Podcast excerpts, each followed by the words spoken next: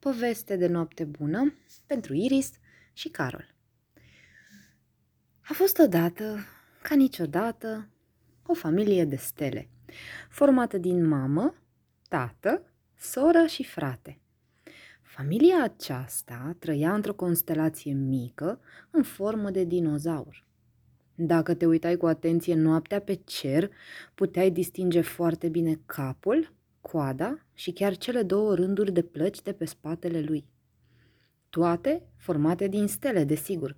Străluceau și sclipeau pe cer la mare depărtare, de parcă ar fi fost niște licurici fermecați.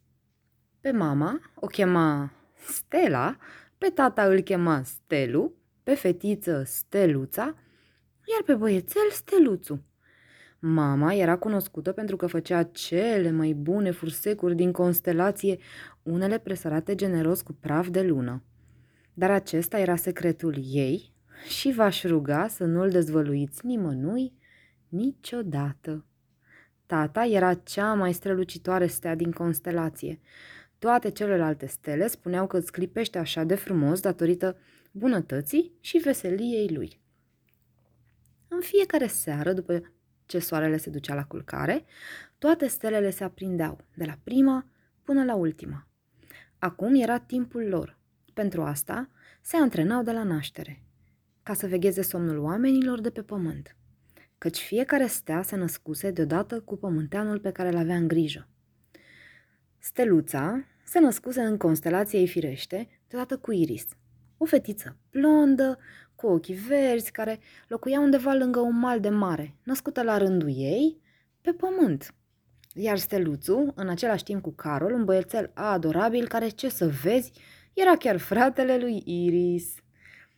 Cei doi, Steluța și Steluțu, vegheau în fiecare noapte somnul celor doi frați.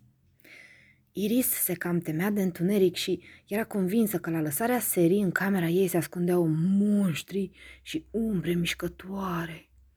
Uneori își trăgea chiar poturica cu unicorn peste cap de frică. Oricât încercaseră părinții să o convingă că nu avea motive să se sperie, ea nu se lăsa convinsă. Așa că adormea greu și se foia încoace și încolo prin pat, frământându-se îngrijorată. De îndată ce steluța observa de acolo de sus din cer neliniștea lui Iris, sufla în jos praf de stele roz înspre fetiță, iar genele acesteia se îngreunau cât ai clipi.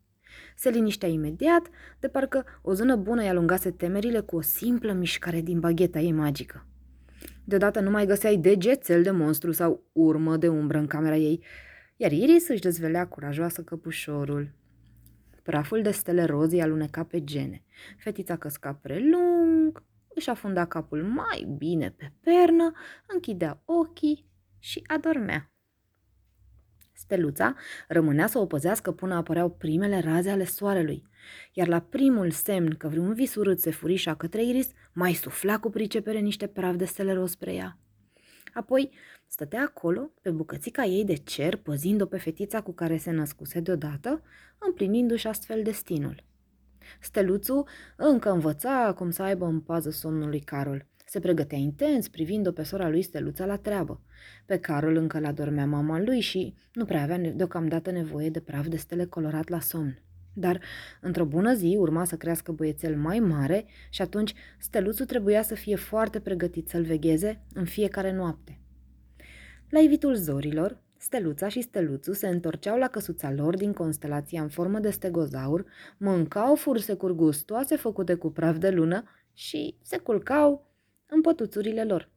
Căci, până la urmă, și stelele trebuie să se odihnească, nu-i așa? Noapte bună tuturor!